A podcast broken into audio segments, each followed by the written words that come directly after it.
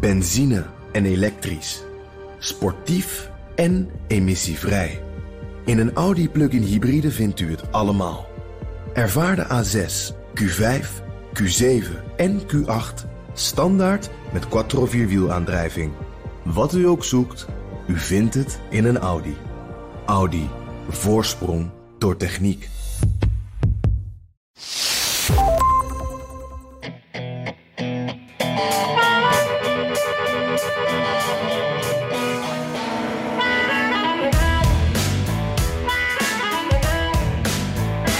Tijd voor een nieuwe generatie. Dat was de boodschap van Nikki Haley tijdens de aftrap van haar campagne. She is running. For a strong America, for a proud America, I am running for President of the United States Ja, mooie woorden, maar wat wil ze dan precies? En wat vindt ze nou echt van haar oude baas Donald Trump? Ze noemde hem maar één keer tijdens die hele toespraak. En wat vinden de kiezers er eigenlijk van? Dit is Amerika-podcast nummer 167. Mijn naam is Jan Posma, vers uit het zonnige South Carolina. En nu weer gewoon aan de eettafel met een kop koffie. En ik ben Bernard Hammelburg, vers vanuit de radiostudio. Nu in de andere studio, om met jou te praten, Jan. En eh, jij was in Charleston. We waren allemaal jaloers, want wat een prachtige stad. Vertel. Och man, ja. Ja, precies. Ja, jij, jij rent vandaag van studio naar studio. Hè? Dus eh, eh, dat is het beeld van Charleston. Dan kan je even tot rust komen. Ehm, ik vind dat zo'n heerlijke plek. Ik weet dat jij er ook een fan van bent. Eh, mooie oude huizen met van die mooie poortjes, palmbomen, heel veel geschiedenis. Dit is waar de eerste schoten van de burgeroorlog zijn ge- gelost. Eh, een, een slavernijverleden natuurlijk ook, die stad. Dat, dat zie je ook op plekken daar. Eh, het is een plek met heel veel sfeer. Eh, het, het, is, het is heerlijk weer daar. Dat helpt natuurlijk ook mee, Bernard. Le- lekker eten ook. Geweldig, ja. Maar echt, het is, ik ben zo fan van Charleston. Ik vind dat echt een van de leukste plekken van Amerika. Ik, ik ook. En je moet, het is, het is nou, ik weet niet meer hoe lang geleden.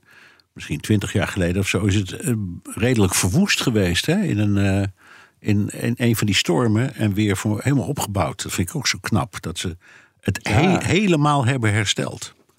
Ja, want het was volgens mij een paar jaar geleden ook nog. Dan, dan staat er toch weer, eh, dan zie je die beelden dat ze tot hun eh, knieën in het water staan. Ja. En, en al die houten oude huizen met al die funderingen die dan ook meteen weer aangetast zijn. Ja. En daar zie je dan echt helemaal niks van. Er gaat ook wel heel veel geld in zitten, denk ik, om dat allemaal elke keer weer helemaal op te knappen. Maar Maar dubbel en dwars waard, toch? Ja, zeker. Want ik, ik was daar natuurlijk omdat eh, Nikki Haley dus haar eh, eh, toespraak daar hield. Haar kick-off van haar campagne. Maar ja, je kan dan ook... je hebt dan vaak net wel eventjes een uurtje over... waarin je een beetje de- de- door die, die stad kan lopen. En, en er zit daar zoveel sfeer. En het is zo'n cliché dat zuiderlingen dat die zo vriendelijk zijn. Maar in Charleston heb ik dat gevoel dus echt wel. Je hebt zo makkelijk een praatje. Mensen helpen je. Ja. Mensen hebben de, echt de mooiste verhalen. En, en dat is echt, ja, het is echt een soort warm bad waar je Ja, komt. En, en, het is, en het is, denk ik, dat geldt voor elk werelddeel. Hoe meer je naar het zuiden komt, hoe vriendelijker en hoe meer tijd ze hebben. Ik vind altijd, Ja. je hebt altijd, ze nemen de tijd. Ze zijn niet zo Ja, haastig. precies. We- Nee, dat gevoel heb ik daar ook. Dat, dus eh, we- we- in Washington en New York, iedereen is aan het hollen. Ik, ik, ik, ik, zit, ik loop in de metro in, in New York en dan denk ik altijd... die mensen die hollen zo hard... als ze, als ze niet op tijd op die trein springen... krijgen ze op zijn minst de doodstraf of zoiets. ja, alsof de duivel ze op de hielen zit. En, dan kom- Ja. en, zo, en, en zo in het zuiden heb je dat, zie je nergens. De, men, de mensen ook rustig aan. Ja, precies. En, en Charleston is ook, dat is een mooie combi, want je hebt dat inderdaad, dat beetje dat laid-back gevoel van het zuiden en die gasvrijheid. En het is ook een eh, eh, studentenstad. Er zit een universiteit, de College of Charleston, ook een hele mooie campus. Eh, hele oude gebouwen. En dat geeft het ook een leuke mix. Want eh, er is daarvoor altijd wat te doen eigenlijk. Maar het zijn ook allemaal mensen die dus... Studenten hebben vaak ook wel de tijd. En Ja. dat, eh, dat merk je daar ook. Dus iedereen zit lekker koffie te drinken en zo. Het, Ja, ja. En. En, en het is maar twee uur rijden van die andere favoriete plek. Tenminste, van jou geloof ik ook. Van mij, Savannah Ja. in Georgia. Ja, ja. Doet het me ook erg aan denken. Ja. Dit zijn hele andere steden, maar ook weer lijken ze op elkaar. Ja, precies. Allebei Victoriaans natuurlijk. Eh, Met die prachtige Victoriaanse huizen. Het is heerlijk. Nou, ik ben eh, jaloers. ja, dat, daarom wilde ik het ook even noemen. en, en, voor de luisteraar natuurlijk, als jullie het horen... het is echt een, een, een tip. het is ook heerlijk te, te belopen daar allemaal. Dus je hoeft daar in Charleston zelf heb je geen auto nodig. Je kan er lekker alles te voet doen of op de fiets. Dus heerlijke plek. Ja. Hey, maar serious business, Bernard... Uh, we net al, Nikki Haley. Uh, eerst kwam de aankondiging van de aankondiging, daarna een video met de aankondiging en toen het eerste campagne-evenement voor de officiële aankondiging.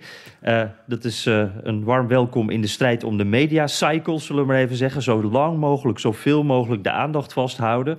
en daar is zij duidelijk al heel goed in. En haar belangrijkste boodschap van Nikki Haley was: Amerika heeft nieuw jonger leiderschap nodig. Today our enemies think that the American era has passed. They're wrong. America is not past our prime. It's just that our politicians are past theirs. Ja, je hoort het uh, gejuich daar al. Uh, het was een uh, vrij volle zaal. mensen waren ook echt enthousiast om haar te horen spreken. Dat is niet altijd hetzelfde bij die, die, die kick-offs. mensen zijn ook wel eens wat meer afwachtender. maar dit, ik vond dit een mooie quote, Bernard. Want het is een hele slimme. ze valt in één keer Biden en Trump aan, zonder ze te noemen. Dat is echt twee vliegen in één klap. Helemaal mee eens, Jan. Het, is, het was heel briljant bedacht. Want zij zegt gewoon, ja, die vrouw is 51, hè? En, en ze valt twee, twee hoogbejaarde mannen aan. Die, uh, die uh, bezig zijn met een gevecht, misschien uh, om de top. Um, en het, het viel mij um, überhaupt op hoor. Maar je, je, niemand praat over Trump.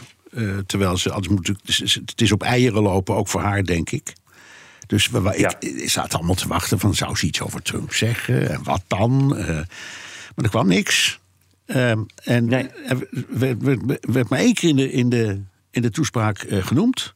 Um, want ze zei toen Trump bij mij de VN, uh, toen hij mij bij de VN aanstelde. Dat is waar, dat is, last, dat is een belangrijk punt, want ze was uh, ambassadeur bij de Verenigde Naties voor Trump. En dat is een kabinetspost. Dus ze maakte deel uit van het kabinet van Trump. Dus dat, dat, uh, dat, nou, dat, dat is een moment dat je kunt memoreren zonder dat je, uh, ik zal maar zeggen, een buil valt. Hè? Ja, precies. Ik vond het wel veelzeggend dat inderdaad het ene, de enige uh, keer dat ze Trump noemt dat het eigenlijk iets positiefs was. Dat was eigenlijk om haar positie uh, van VN-ambassadeur, inderdaad, wat je zegt, kabinetspositie, om dat even te benadrukken. Dat het echt wat meer cachet krijgt. Uh, daarom noemden ze Trump. Terwijl wij inderdaad toch allemaal zaten te kijken, gaat ze hem aanvallen? Want zij, zij, zij zijn elkaars grootste concurrenten op dit moment. Tenminste, zij zijn de enige twee kandidaten. Um, en uh, ja, jij, je noemt het al uh, op eieren lopen, inderdaad. Ik, ik, zij wil eigenlijk uh, niet in de aanval op Trump. maar tegelijkertijd merk je ook wel, ze wil zich ook distancieren. Um, dus ze houdt het steeds een klein beetje in het midden. Het is, het is steeds een beetje de goede verstaander, die weet wel wat ze bedoelt. Ja. Zoals ook dat citaat van net. Um, dus ze heeft het bijvoorbeeld wel over uh, de, dat de Republikeinen van de laatste acht verkiezingen zeven keer de popular vote uh, hebben verloren. Uh, nou ja, de laatste paar keren waren natuurlijk onder Trump, maar die noemt ze dan niet bij naam. Um, en ze heeft het dan wel over oude ideeën die weg moeten.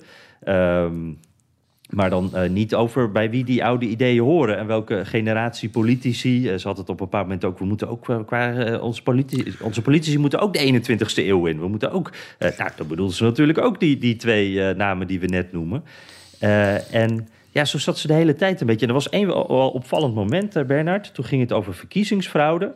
Um, toen zei ze van uh, het vertrouwen moet terugkomen in de verkiezingen. En nou, het is natuurlijk een publiek dat daar staat om te klappen en ze willen haar allemaal graag zien. Maar toen viel het even stil en toen hoorde je wat uh, gelach ook van... oh, wat bedoelt ze nou eigenlijk? Verkiezingsfraude, een gevoelig punt natuurlijk. Gaat dat over Trump? Gaat ze nu Trump afvallen?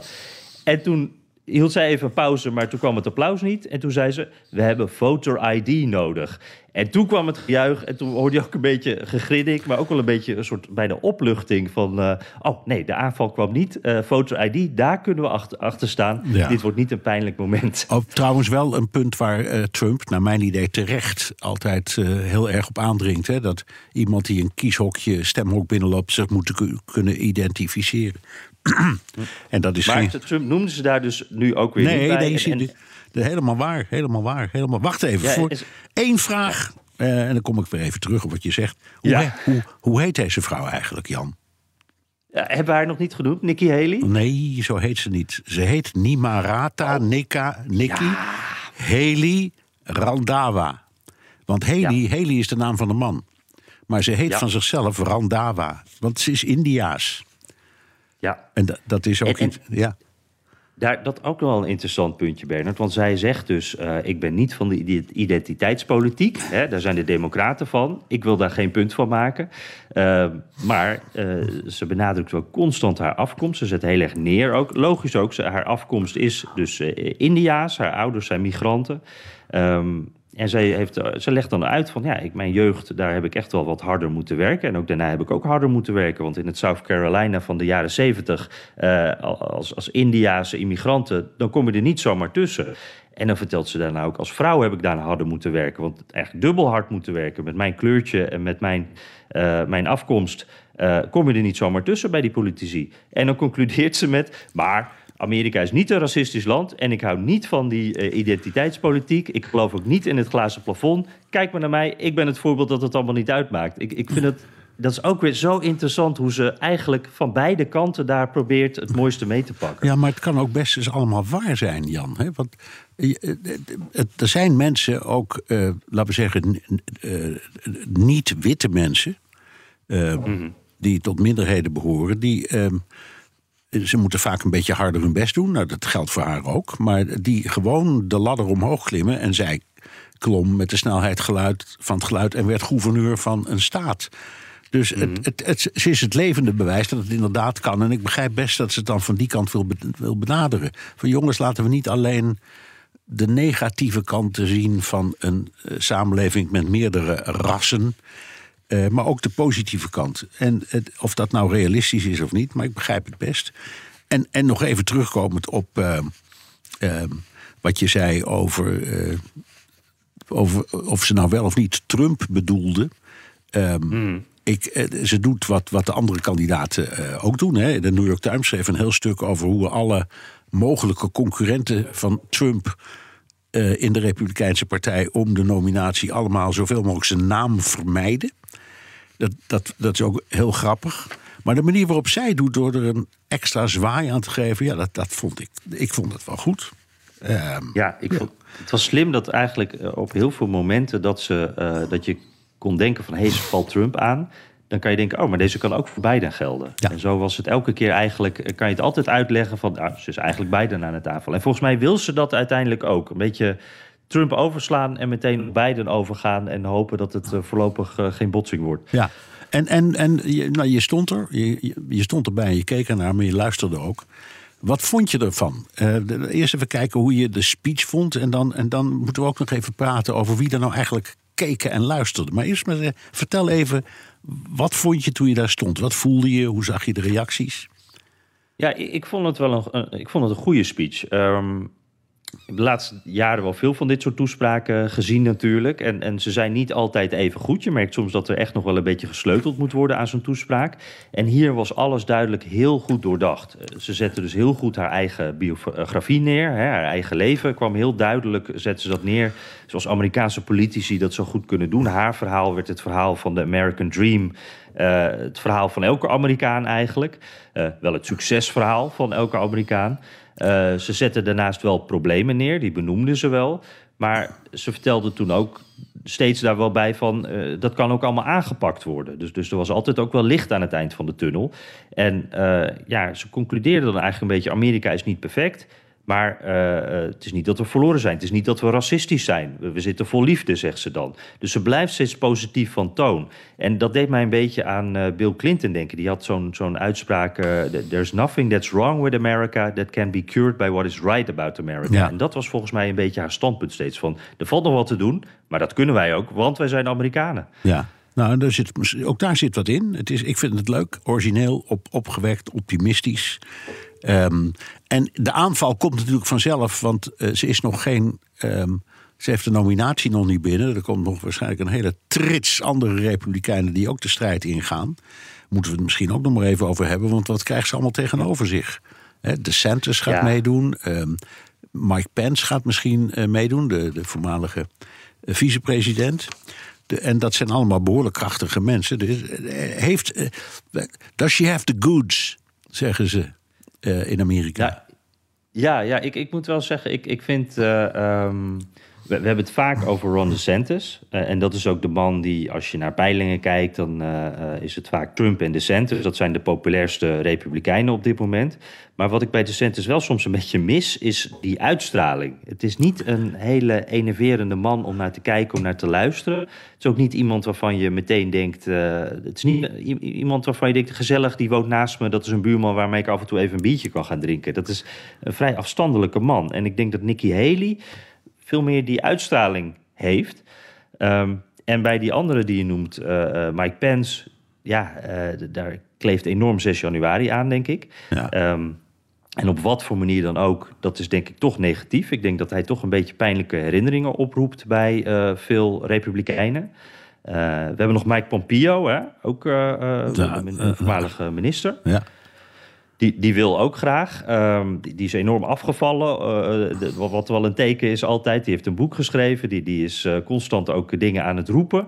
Eh, hij heeft ook trouwens eh, Nikki Haley daarin eh, aangevallen in zijn boek. Hè. Hij schrijft daar dan dat er een of ander plan was om eh, haar dan de, de vicepresident te maken. Eh, en eh, nou goed, dat staat dan in zijn boek. Dus hij, die is ook al eh, bezig met zijn positie een beetje te, eh, neer te zetten. Maar dat is ook iemand waarvan ik het gevoel heb... Ja, heeft hij nou echt die ideeën, de uitstraling... Het, het, het, het- ja, echt wat nodig is om een succesvolle kandidaat te zijn, dat weet ik allemaal niet zo goed. Nee, Ehm, nee, nou, je, het je gaat- hebt ook nog die Ja. Ti- Tim Scott uit eh, South Carolina. Oh ja. Dat vind ik ook wel, dat, daar hebben we het wel vaker over gehad. Ja. Hè? Dat is wel een hele interessante. Ja.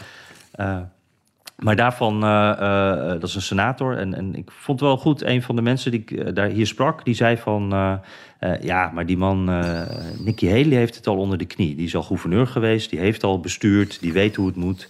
Eh, die heeft ervaring. Eh, Scott, die, die komt nog maar net kijken. Die moet dit allemaal nog leren. Eh, geef hem nog vier of acht jaar. Ja, en we moeten, Ja, toch, we, moeten toch, we moeten toch nog even een pluim geven.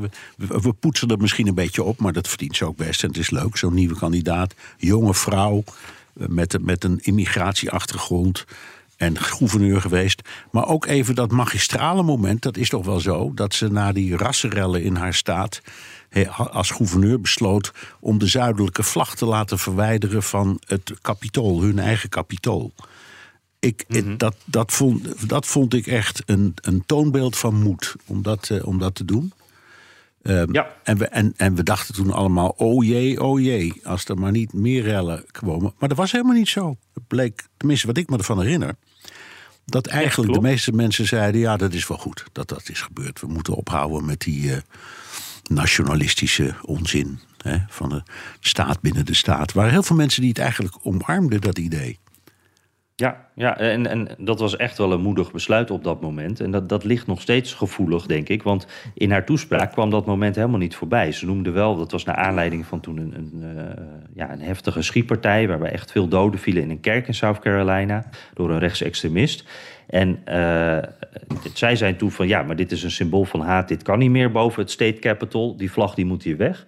Eh, maar eh, je zou zeggen, dit, dit, dit, was het, dit is het moment waar iedereen haar door herinnert eigenlijk Ja. als gouverneur. Dit was haar eh, moment to shine. En tijdens die toespraak noemden ze dat dus niet. En dat geeft denk ik wel aan hoe dat nog steeds wel ook in het zuiden van Amerika gevoelig ligt. Dat Ja. weghalen van die Confederate dat was bij mij ook hoor. Ik, ik ben er heel eerlijk over. Ik had voor dat moment ook nog niet van de gehoord.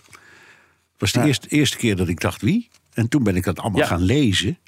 En dacht ik, joh, wat een interessante vrouw zeg. En eh, een ander moment dat ik me ook wel herinner. Ze is gestopt hè, na een paar jaar met dat ambassadeurschap. Ja. En ik ben er nooit, voor mij is nooit helemaal duidelijk geweest. Was dat nou omdat ze eigenlijk eh, het niet eens was met de baas, met eh, Trump? Of was het wat zij zelf zei? Namelijk, ik kan met een, het inkomen van een kabinetslid, dat was ze, dat is weet ik wat, 140.000 dollar of zo. Ik, heb, ik verdien te weinig om mijn kinderen die naar college gaan, om dat college te betalen. Dus ik moet iets anders. En eh, ik geloof dat haar man, meneer Haley dus, op dat moment zonder werk zat. Dat weet ik niet meer precies, maar in elk geval. Ik dacht toen, wat, wat, wat zou nou waar zijn? Of misschien allebei. Maar kun je het herinneren, dat moment? Ja, nou ja, je, hebt het eerder genoemd inderdaad. Ja, heel interessant. Ik, ik, wat ik me dan wel altijd meteen afvraag, want zij is ook, uh, ze komt uit een ondernemersfamilie. Volgens mij, uh, als ze aan één ding niet tekort hebben, is het geld. maar het is wel een, een, slimme uitleg natuurlijk. Het is wel een uitleg waarvan mensen, denk ik, uh, gewone Amerikanen ook kunnen denken van, wacht even, schoolgaande kinderen, heel duur. Die colleges, dat is onbetaalbaar. ja, ik kan me wel voorstellen dat je dan voor het geld kiest. Ja, ja. hey, en, en um even nog in die speech. Je, uh, wat, wat, kun je iets van een politieke wens of een wil of een richting of zoiets aangeven? Ja. Ja, nou, nou hier, hier komen de kritiekpuntjes uh, op, Bernard. Want dat miste ik een beetje. Het, uh, uh, het blijft wel bij hele mooie vergezichten. En ik dacht op een bepaald moment wel van... Wat, is nou, wat zijn nou je ideeën? Hoe wil je dit dan gaan oplossen? Hoe ga je dit pootjes geven? En dat, dat miste ik echt een beetje. Het waren hele mooie woorden. Maar dit is dus niet iemand die heel hard ergens voor kiest. En volgens mij is dat ook een beetje haar zwakke plek. Ja. dat ze heel berekenend is. Ze weet precies wat ze doet. En ze is heel slim... Maar daardoor komt het niet altijd voor mij in ieder geval even authentiek over. Want ze, ze, ja, zoals ze met die Confederate flag dus wel een risico nam, zo is ze hier super voorzichtig en, en noemt ze eigenlijk niks waar, waar, je boos om zou, zou kunnen worden. Um, ik, er waren in ieder geval wel twee standpunten die, mij, die vrij concreet waren en, en uh, ja, die mij heel erg opvielen. En die hadden weer met uh, de, de, de, de, twee andere kandidaten, Biden en uh, Trump, te maken. Um, ze wil um, een mentale test, een verplichte mentale test voor presidenten ouder dan 75. Dat vond ik wel een hele mooie. Geestig. Um, ja. ja. En, en net, zoiets als een, over... net zoiets als een oogtest voor bejaarden bij hun rijbewijs. Ja, precies. Zoiets, precies. Ja. Want ze wilde dus ouder dan 75. Nou, dat zou dan straks voor beide, uh, zou voor Biden en voor uh, uh, Trump zou dat gelden. En dat is natuurlijk, wel, dat is weer zo'n zo'n sneertje, zonder dat ze namen noemt, maar ja. wel heel duidelijk, want zij hoeft dan nog 24 jaar niet die test te doen. Nee, dat is wel een duidelijk verschil natuurlijk. Zo is het. Hey, en, en dan, wat ik ook wel ja? interessant vond, uh, sorry, nog één dingetje was uh, de term limits. Zij wil ook, uh, daar heeft Trump het ook wel eens over gehad, een, een, beperkt aantal termijnen dat je in het congres kan zitten. Vind ik zelf een heel interessant. zou volgens mij wel gezond zijn voor ik, het congres. Ik, ja, ja, ik weet het niet. Hè, dat is waar. Zijn, volgens mij zijn er ook staten met um, beperkte termijnen. Hè? Het, in, in de staatsparlementen. Oh, zo, ja, ja, ja. Dat, dat, ja, dat, dat bestaat ik wel niet meer uit mijn hoofd welke staten, maar dat, hier en daar komt dat voor. Um, en, en sommige, ja, en bij burgemeesters en zo heb je het ook. Ja, het is, het is een fris idee. Het enige vervelende is, je moet ook denken gewoon aan uh, die mensen zelf, die, die strijden om, uh, zeggen, voor het volk. Uh, zich in te spannen. Hè. Dat is dan toch meestal de drijfveer van de meeste politici. Um, en dan doe je dat. En dan doe je dat als misschien lid van het huis. Die zit maar twee jaar. Dus ja, hoeveel van die termijnen gun je hem? Twee of vier? Dat weet ik niet. Ja. Maar stel, stel dat het vier is, hè, dan heeft zo iemand dus acht jaar in dat huis van afgevaardigden gezeten. En dan zou die, dan zou die weg moeten. Maar die heeft inmiddels alles. Die heeft, ja, wat moet die helemaal opnieuw beginnen? En heeft misschien een huis, kinderen en weet ik wat allemaal. Dus die, het, is, net als, als met voetballers of sporters. Als je, die, die, die, doen dat maar voor gemiddeld 12 jaar, geloof ik, in de topsport. Maar die krijgen dan ook een navenant inkomen. Dus die verdienen verschrikkelijk veel, maar daarna kunnen ze ook niet meer zoveel. En met een politicus die je, waarvan je de termijnen vastlegt, ja, wat, wat moet hij daarna dan? Want wachtgeld of zo kennen ze niet. Dus het is, dat, er zitten nadelen aan, vind ik. Ja, er, er, wordt ook meteen al gezegd van uh, dit, dit, gaat tegen de grondwet in, uh, dit mag helemaal niet. Dus het is ook uh, niet zomaar geregeld. Het, maar ik, ik, denk met name zelf dan aan de Senaat, waar mensen tot ja. hele, hele hoge leeftijd zitten en soms eindeloos. Feinstein, die nu aan heeft gegeven niet voor herverkiezing te gaan, die heeft meer dan 30 jaar er volgens mij ingezeten. Ja. Op een bepaald, en die, was, die is volgens mij, is die al in de 90? Ja, die is in de 90. En samen, ja. samen met Baxter, dat was die andere mevrouw, die waren een soort van twee eenheid. Zij was geloof ik ook de eerste, eerste vrouw. Was zij niet de eerste vrouw in de Senaat? Dacht, oh, dat het, heel goed dacht, dacht, dacht, het wel. hey Jan, even wat ik over. Ja. Interessant. Je, je, zit te kijken ja. en, en um, te luisteren. W tussen wat voor mensen zat je eigenlijk? Wat was het publiek? Ja, dat, eigenlijk uh, stel je een beetje een cliché republikein voor. Dat, dan heb je een beeld, denk ik. Uh, dat was het. Het was echt helemaal dat. Het was uh, wit, rijk en grijs. Dat is een beetje de samenvatting. Ja. Um, de, dus uh, ja, ik denk ook dat dat de mensen zijn die op een doordeweekse dag ochtends tijd hebben om hier uh, naartoe te komen. Er waren ook verschillende mensen die zeiden ik heb vrijgenomen. Of uh, er waren veel ondernemers ook die, die dat makkelijker kunnen doen natuurlijk. maar ja, alleen als je een wat betere baan hebt, kan je dat ook makkelijk zo eventjes tussendoor en, en, door doen. En, en een vraag die ik moet stellen, waren er ook veel mannen in ruitjesbroeken? En, vrou en vrouwen, en vrouwen in polyester broekpakken? Want in, in de, die heb ik vroeger op, op republikeinse conventies. Was dat ongeveer het gemiddelde beeld van het publiek. Oh ja, het uniform. Ja, ja, ja. ja. ja. ik zit nu even het uniform is nu bij mannen uh, een beetje een, een, uh, een ruitjes overhemd en dan met zo'n vest eroverheen. Oh, ja. Dat is echt een look, die hebben ze allemaal. Met, uh, ja.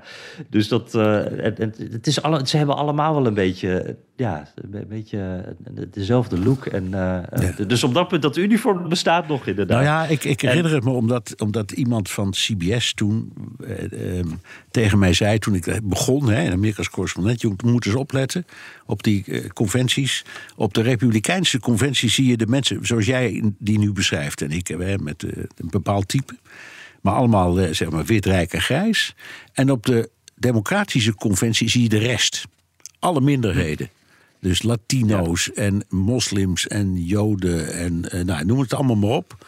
Zwarte, dat zie je daar. En dat, dat, is, dat, is, dat klopt precies, dat beeld.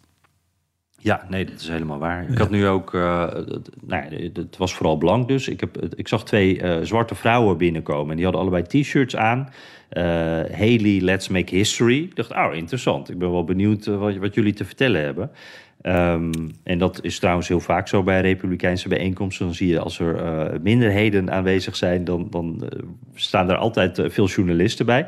Maar in dit geval kreeg ik eigenlijk de kans niet om met ze te praten. Want toen kwam er meteen iemand met een uh, speciaal pasje uh, van de organisatie. Die zei van, ik kan jullie een uh, armbandje geven. Dan mogen jullie achter de kandidaat staan op het podium. Nou, dat wilden ze wel natuurlijk. Dus die waren echt, ze waren nog geen minuut binnen. Of ze werden al naar achteren, daar achter dat podium geleid.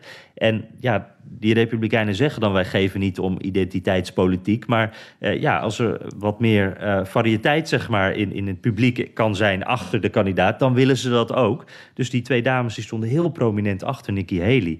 Um, nou, vond ik wel mooi om te zien hoe elke campagne uiteindelijk hetzelfde werkt. Ook al doen ze alsof ze, ze het helemaal niks kan schelen. Nee. Um, wat ook nog wel even belangrijk is, Bernard, er zaten ook heel wat Trump-supporters tussen. En uh, die wil ik wel eventjes uh, laten horen, want, uh, of in ieder geval eentje daarvan. ik vond het interessant om te horen hoe die tegen Haley aankijken. Dit zijn natuurlijk al mensen die enthousiast zijn over Haley, dus, dus die, die, dat hoor je ook. Maar hoe zij nu over Trump denken. Dit is bijvoorbeeld Karen Wilson. Very uplifting. She just made you feel good and positive about our country. And, and she's right, even though, you know, we're older people. And she's right, we need to get rid of some of our older politicians. And it is time to move in some of our newer politicians because they are our future. You know, we yeah. just can't keep on with the good old boy kind of system.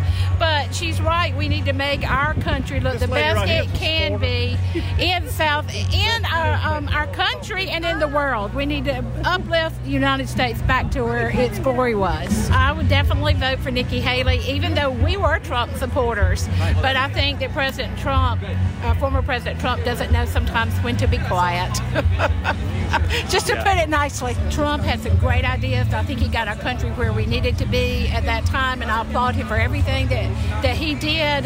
But I think that to lead our country into this next phase, that we need somebody who's younger, who can relate to everyone.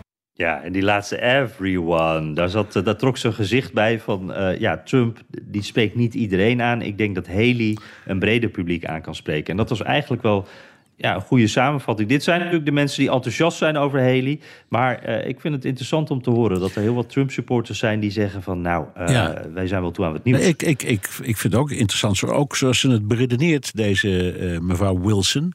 Dat ze zegt, ja, ik, ik, ik, ik, ben, ik was een Trump-supporter, maar ik vind dit ook wel echt fantastisch. Dus ik ga op de stemmen. Um, en ze, ze legt dus de eigen overstap uit met als argument, ja wat Hedy zegt, dat het wel een beetje oude mensen zijn, daar ben ik het eigenlijk wel mee eens. Dus dat, dat vond, ik, vond heel mooi. Echt. Ja. Ehm, nou, eh, jong tegen oud. Het lijkt mij in een verkiezingsstrijd een mooi thema. ja, precies. Ja, dat eh, zeker. En, en ja, logisch natuurlijk, als, helemaal als Biden eh, ook nog doorgaat als kandidaat, dan is het ook een onvermijdelijk onderwerp. Dan gaan we het nog heel veel over leeftijd eh, hebben. Ja, Ehm, ja. Hey, we hadden ook nog een eh, eh, luisteraarsvraag die eh, erg aansluit over het feit dat er nou ja, straks nog veel meer kandidaten bij komen. Want we hebben nu ja, we hebben heel veel aandacht voor Nikki Haley nu. Ik denk eigenlijk misschien zelfs wel wat te veel. Als, als je bedenkt van ze is een kanshebber, maar niet, het is niet zo dat zij het gaat worden. Maar ze is gewoon de eerste. Hè? Dus dat, die krijgt altijd veel aandacht. Ehm, Ja, ja Zou nou, ze ik ook erbij zeggen, dat is waar. Maar we hebben het in het verleden vaak over gehad. Altijd in de verwachting dat dit zou gebeuren. Hè? En het gebeurt Ja. dus ook. Dus ik, eh, wat dat betreft...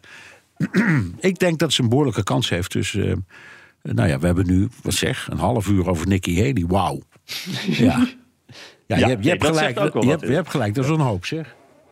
Ja, hey, eh, maar eh, Wouter Oosthuizen, eh, die stelt daar een vraag over. Die zei, die hoorde iets over de strijd tussen Trump en DeSantis. En daar, daar beweerde iemand dat iedere republikeinse kandidaat die zich verkiesbaar stelt... stemmen put uit het kamp van DeSantis en niet uit het kamp van Trump.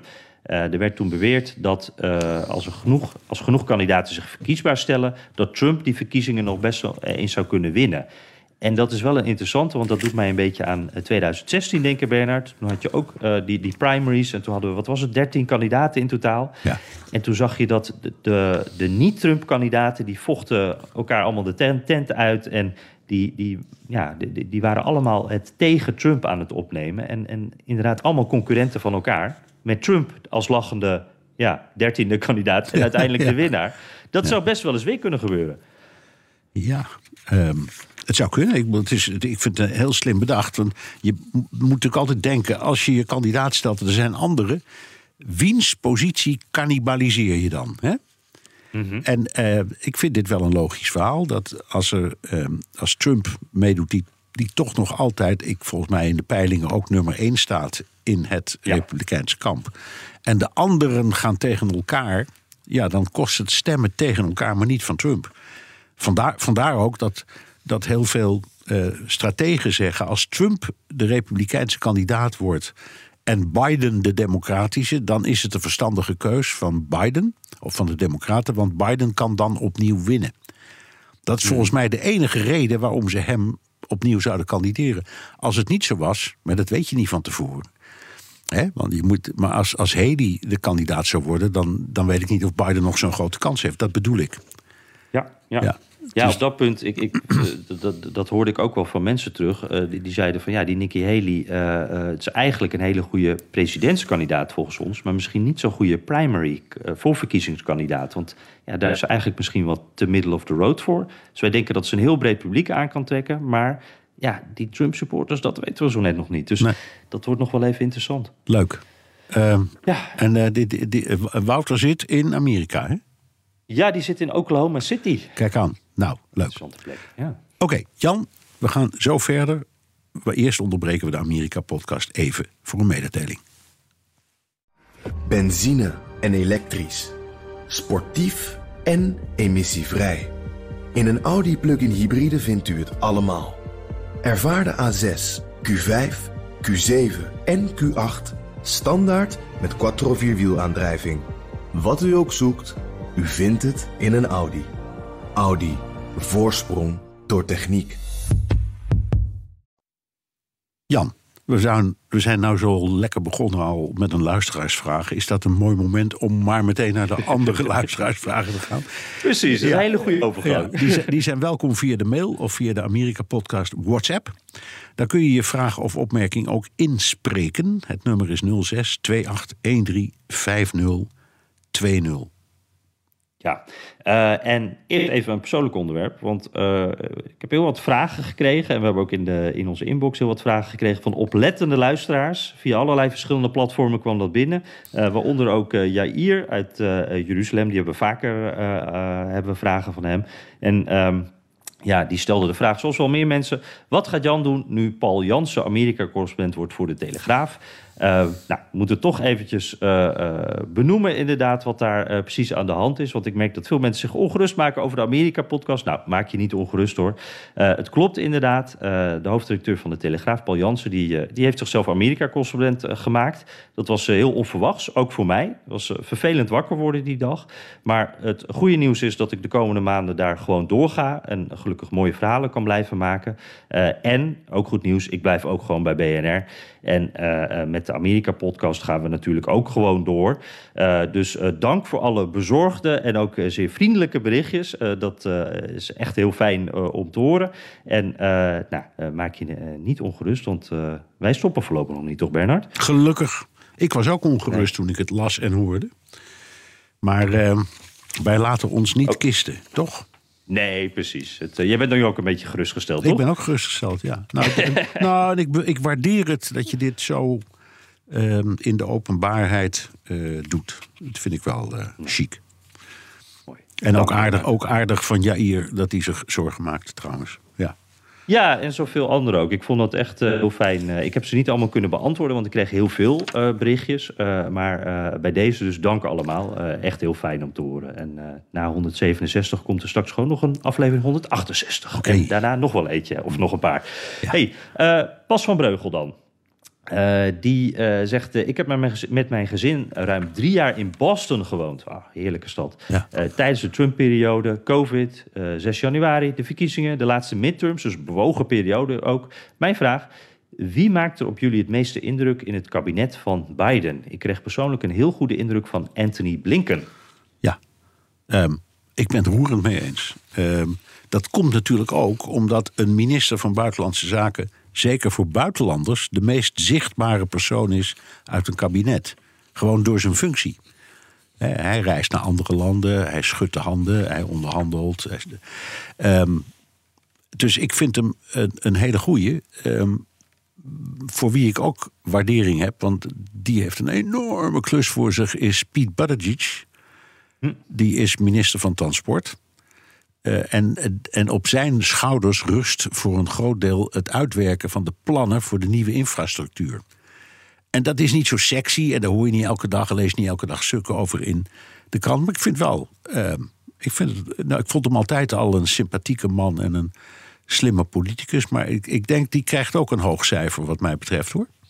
Ja, ja. ja, en ook wel, want met dat infrastructuur gebeuren, elke keer als daar goed nieuws over is, dan maakt Biden daar goede sier mee. Maar het is eh, Buttigieg die op de achtergrond dus inderdaad al dat werk ook aan het doen. Precies, precies. Ja. ja. En hij, hij ligt nu een beetje onder vuur hè, vanwege die uh, treinontsporing. Ja. Uh, echt een milieuramp gaande in Ohio. Klopt.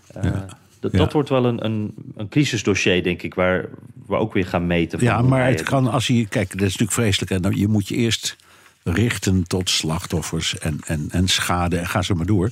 Maar op een bepaald moment kun je best een goede casus bouwen uit ongelukken die zijn gebeurd. Omdat je kunt zeggen, kijk, hier is weer een moment waarop we moeten nadenken over de kwaliteit van ons spoor en de wegen en ga zo maar door.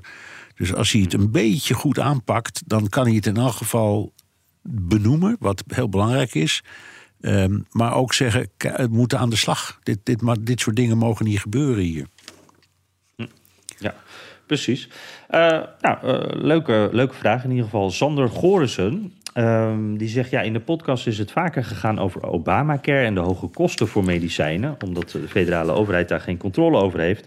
Um, Biden sprak erover in de State of the Union. Hij had het er ook over dat vrijwel niemand door heeft gehad... dat de prijs van insuline fix is gedaald. Waar heeft hij het over en wat betekent deze wijziging? Ja. Nou, ja. ja. Ken jij iemand die hier verstand van heeft? ik ken wel iemand, ja. Met, met een lege portemonnee ook daardoor. Ja, nee, vertel. Ik, uh, ja. ja. Nee, de, de, de, de, vaste luisteraar die heeft dit alles gehoord. Maar ik heb diabetes, diabetes type 1. Um, ehm, dat uh, is verder niet iets. Uh, het is iets waar ik natuurlijk wel ja, druk mee ben, maar tegelijkertijd niet iets wat mij belemmert. Um, maar in Amerika word je daar wel op een andere manier mee geconfronteerd dan in Nederland. En uh, om eventjes op die maatregel van Biden uh, te komen. Uh, er is een maximumprijs vastgesteld door Biden van 35 dollar per maand voor insuline. En als diabetes heb je, diabetes type 1 in ieder geval, heb je insuline nodig. Dat is gewoon iets, daar kan je niet zonder. Dat is gewoon heel belangrijk. Ehm, en Biden heeft nu gezegd van uh, dat mag maar 35 dollar per maand kosten als je ouder bent en Medicare hebt. Dus hulp krijgt uh, om je medicijnen te betalen. Ja, dat is voor, dus ieder, dat is dus voor iedereen die uh, met aan AOW komt. Zodra je ja, AOW precies, precies. krijgt, krijg je ook Medicare. Ja, dus dat is echt een, een grote groep mensen is dat. En dat is echt goed nieuws ook voor die mensen. Maar uh, als je daar dus niet onder valt, en ik ben zo iemand, want ik ben een stuk jonger, dan, dan geldt dat ook niet. Dus er zijn nog steeds ook miljoenen diabetes. En nou, je zult begrijpen, uh, diabetes is een groot probleem in een land als Amerika. Uh, dat er nog steeds miljoenen diabetes toch flink moeten betalen, omdat ze geen zorgverzekering hebben.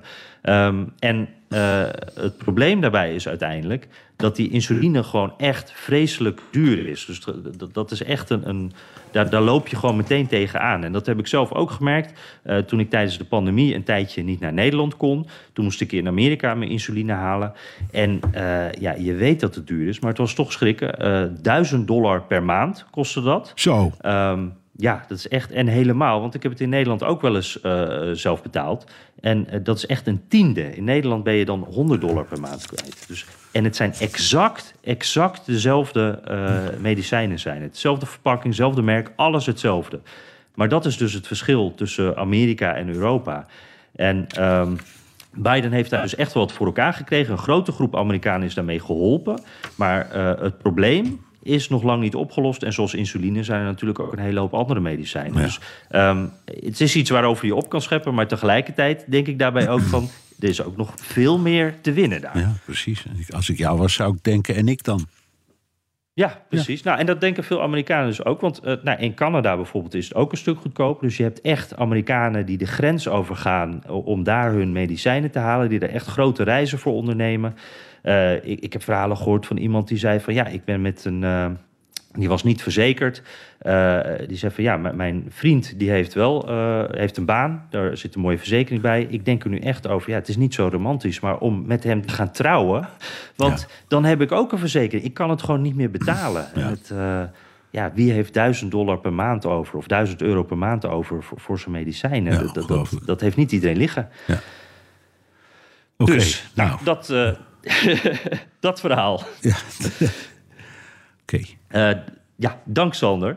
Uh, Karen de Pater dan, die heeft een tip voor ons, Bernard. Ja. Um, volgen jullie de nieuwsbrieven van Heather Cox Richardson al? Zij is een politieke historica die dagelijks nieuwsbrieven schrijft over de politiek in Amerika. Uh, nou, heel goed onderbouwd, uh, goede nieuwsbrieven, kan het iedereen aanraden. A Letter from an American heet het. Ik ken het niet, jij? Ik ook niet. Nee. Nee. Nou, en, bij, bij deze kaart, dit gaan we bekijken. En waar kun je, waar kun je het vinden? Ja, ze zegt uh, Facebook, uh, maar je kan je ook abonneren op haar nieuwsbrieven. Uh, dus ik denk dat je gewoon even naar haar website moet gaan van deze Heather Cock Richardson. Heather Cock Richardson. Ik, Dank ken, voor... ik, ik, haar, haar, naam kwam me bekend voor. Zij heeft ook een, een heel interessant boek geschreven. How the South Won the Civil War. Dat is echt een, ah. een aanrader. Oké, okay, oké. Okay. Nou, ja, dank Karen. Ja. ja. ja, zeker. Deze noteren wij. Ruben Vries. Die luistert al vanaf dag één. Nou Ruben, we houden je er graag bij. Um, ik weet dat de Amerikaanse en het Nederlandse zorgstelsel nogal verschillen. Hey, zelf ben ik werkzaam in de wijkverpleging als verpleegkundige bij buurtzorg. Ik vraag me af hoe de wijkverpleging in Amerika is geregeld en of die er überhaupt is. En zo ja, moeten die patiënten dit dan zelf betalen? Nou, ik, ik heb daar helemaal geen idee van. Jij? Ja, ik heb het uh, uitgezocht, ah. althans. Um, wat ik ervan begrijp. Maar ik, de, de informatie heb ik aan David gevraagd. Hoe, zou, hoe zit dat eigenlijk in Amerika? En die zei, ja, het is er allemaal. Um, en het werkt net zoals in Nederland. Alleen je moet miljonair zijn. Dat was zijn antwoord. ja. Het is eigenlijk heel makkelijk. Heel makkelijk. Dus, dus uh, zo is het, Ruben. Um, en uh, uh, het is in Nederland ook wel buitengewoon goed geregeld hoor, met die thuiszorg. Dat is, dat is een, een plaatje en een voorbeeld voor zo, hoe, hoe het moet. Maar in Amerika dus alleen maar particulier en heel duur. Is dit dan ook echt. Uh, um, dit zijn hele luxe services die je dan krijgt. Luxe uh, bedrijven, hele dure. Of, of nou, dat, is dit echt dat, letterlijk voor miljonairs? Of? Nou, hij zegt je moet miljonair zijn om het te kunnen betalen. Het is zo verschrikkelijk ja, duur. Ik weet niet hoeveel hoor, maar het is heel duur om thuiszorg te hebben. En vergeet niet, die mensen die komen elke dag, hè? En soms een paar keer per dag. Mm. Uh, ja, het is kostbaar. Ja, ja ah, interessant. Uh, Christian Evers met heel iets anders. Ik denk iets wat jou interesseert, Bernard. Die heeft het over uh, ja, de UFO's en uh, alles wat daarmee te maken heeft. eigenlijk alles wat vliegt en waarvan we niet weten wat het is. Um, en hij zegt van ja, daar is ten tijde van Biden een nieuwe wet voor aangenomen. Of, ja, er stonden ook 33 pagina's in die gingen over UFO's of UAP's worden die tegenwoordig genoemd. Um, ja, dat zijn en, de, de, de, UFO is een unidentified flying object. Hè? Dus iets wat dat vliegt, maar je weet niet wat het is. Nee, precies. Daar hebben we nu met die uh, ballonnen en andere objecten weer veel uh, mee te maken gehad. En hij zegt van die, die wet van Obama die, die wilde uh, het stigma van het onderwerp afhalen. Zodat piloten zich ook vrijer voelen om daarover te praten, om daar meldingen van te doen. Uh, en er wordt ook meer onderzoek naar gedaan, echt meer openheid allemaal. Um, ook voor klokkenluiders bijvoorbeeld, als die hun verhaal willen doen, uh, dat die dat ook makkelijker kunnen doen. Want ja, het is natuurlijk toch, er hangt wel inderdaad iets omheen. iedereen denkt wel meteen dat je een beetje gek bent als je een UFO, dat je ze ziet vliegen, zullen we maar zeggen. Ja. Um, en zijn vraag erbij is, ik vind het intrigerend. Um, is het nou echt opmerkelijk dat zo'n, ja, je noemt het een fringe onderwerp, dus toch iets, iets een beetje gek onderwerp in wetgeving wordt opgenomen? Of, of lees ik hier nu te veel in mijn UFO-bubbel op nou, Twitter en valt het eigenlijk wel wat mee? Dat laatste, dat weet ik niet. Maar ik vind het inderdaad niet onverstandig dat ze het onderwerp hebben opgenomen. Um, omdat de meeste mensen. Kijk, je hebt een heleboel mensen die zeggen dat is allemaal flauwkul, onzin. Er zijn echt geen marsmannetjes en vliegende schotels onderweg naar aarde. Maar helemaal zeker weet je dat allemaal nooit. En eh, iedere wetenschapper, en zeker iemand die verstand heeft van uh, wat er gebeurt in, uh, in andere zonnestelsels ver van ons vandaan. Uh, die, die zegt, je, ja, het valt niet uit te sluiten dat er op de een of andere manier nog levende wezens ergens leven. En dat die zich ook verplaatsen. En misschien komen ze wel eens in onze buurt of zijn ze ons aan het bekijken. Het lijkt onwaarschijnlijk. Maar ehm, ja, je had, een, je had in New Mexico een tijd lang een soort van bedevaartoord. Want er was ooit iets neergeknald. Roswell. Ja, Russell, Russell. Ben je er was geweest? Nee, daar ben ik nog nooit geweest. Uh, Area 51, toch? Ja, ja ik, ben, ik ben daar toen ik ben eens een keer gaan kijken. Want daar komen, ik weet niet of het nog zo is, maar er kwamen volkstammen naartoe om te kijken waar die vliegende schotel was neergeknald en waar die was. Ze hebben er overigens nooit, nooit iets gevonden. Maar het zijn van die verhalen en je, je kunt daar heel cynisch over doen. Ehm, maar uh, uh, je kunt ook zeggen, ja, het moet in uh, het research gedeelte van een defensiewet, dus wat je allemaal onderzoeken in de gaten houdt, ja, dan mag het best instaan. Um, en ja, ik weet niet of het 33 pagina's zijn, maar goed, dat is in wetgeving al heel snel in Amerika. dus ik, ik, ik zou zeggen, ik, ik zal ik erbij zeggen, ik, ik ben niet zo van de. Um, van E.T.-achtige uh, verhalen, zal ik maar zeggen. Ja, um, geen X-Files. Nee, ik, ik, ik geloof er niet zo in. Maar wie, wie, ben ik of wie zijn wij om mensen eh, die daaraan twijfelen... Uh, niet het recht te geven om te zeggen... mag het alsjeblieft worden onderzocht. Ja. Dus ja, er is geld voor gereserveerd. Hey, jij bent uh, een luchtvaartliefhebber of een vliegtuigliefhebber. Je bent ook journalist. Heb jij daar zelf wel eens, uh, ben je daar zelf wel eens serieus ingedoken? Heb je er wel eens serieus naar gekeken van uh, ja, wat dat nou is? Of nooit echt voorbij gegaan? Nou ja, toen ik naar Russell ging, heb ik heel veel gelezen over, over meldingen. Hè? De, mensen die het hadden hmm. gezien en hoe ze dat hebben gezien. En het profiel van die mensen. En doorgaans waren dat allemaal doodgewone burgers. Dus dat, eh, het is niet zo dat je denkt: hier is een secte, of iets heeft iets religieus, of het heeft iets complotterigs. Helemaal niet. Het was een, wat ik toen heb gelezen was een verzameling van, ik zou maar zeggen, doodgewone mensen die dachten dat ze. Nou ja, zoals jij het net zei, die zagen ze vliegen en die, zeggen, die gingen dan alarm slaan. En dan werden ze uitgelachen door de politie en zo maar door. Dus, uh, nou ja, ik, ik, nogmaals, ik, ik, ik, weet, ik, weet, ja, ik weet wat van luchtvaart maar heel weinig van andere vliegende voorwerpen. Uh, ja, dus Daar sta je niet alleen in, hebben we deze week geleerd. Hè? De Amerikaanse overheid weet er ook niet zoveel van, blijkt. Nee, zeg, dat ze eerst uh, een eentje uit de lucht schieten... die misschien wel of niet een spionageding was. En vervolgens drie, geloof ik, waar helemaal achteraf... Ja. bleek helemaal niks meer aan de hand te zijn. Ja, ja, ja. stom hè? Ja, verhaal. Ja, nou, raar verhaal, ja, ja, ballonnen worden... In de Eerste Wereldoorlog werden al ballonnen gebruikt.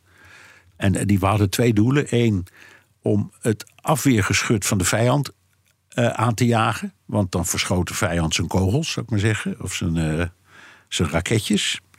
Ehm, en om eh, de, de luchtvaart in, in, in problemen te brengen. Want als die dingen hangen, kan je niet meer laag vliegen. Zeker in die tijd niet. Dus het gebruik van ballonnen is, nou ja, ook voor militair gebruik van ballonnen. Het, bestaat al, al, al meer dan een eeuw. Dus dat is zo gek niet. Ja, ik geloof dat zelfs eh, Napoleon. eh, Ook die, ja, woord ja, eh, ja, ja, ja, als je geschiedenis in gaat, ook in China hadden ze ze ook. Dus, eh, nou, en, en klaarblijkelijk nog steeds. Ja, Ja, precies.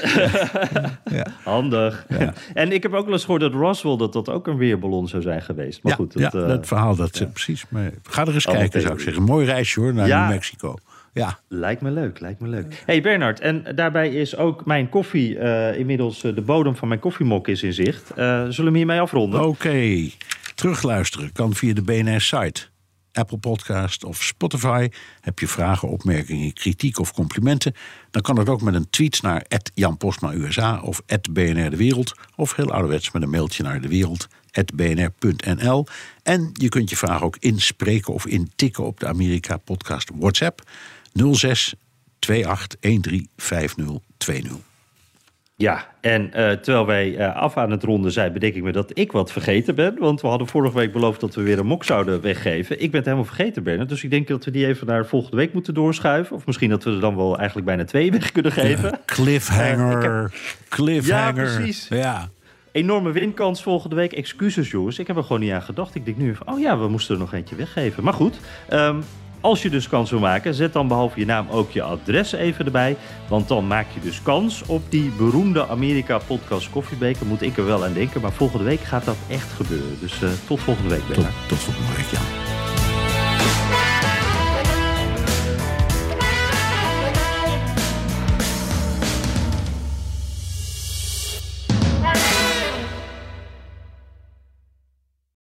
Benzine en elektrisch.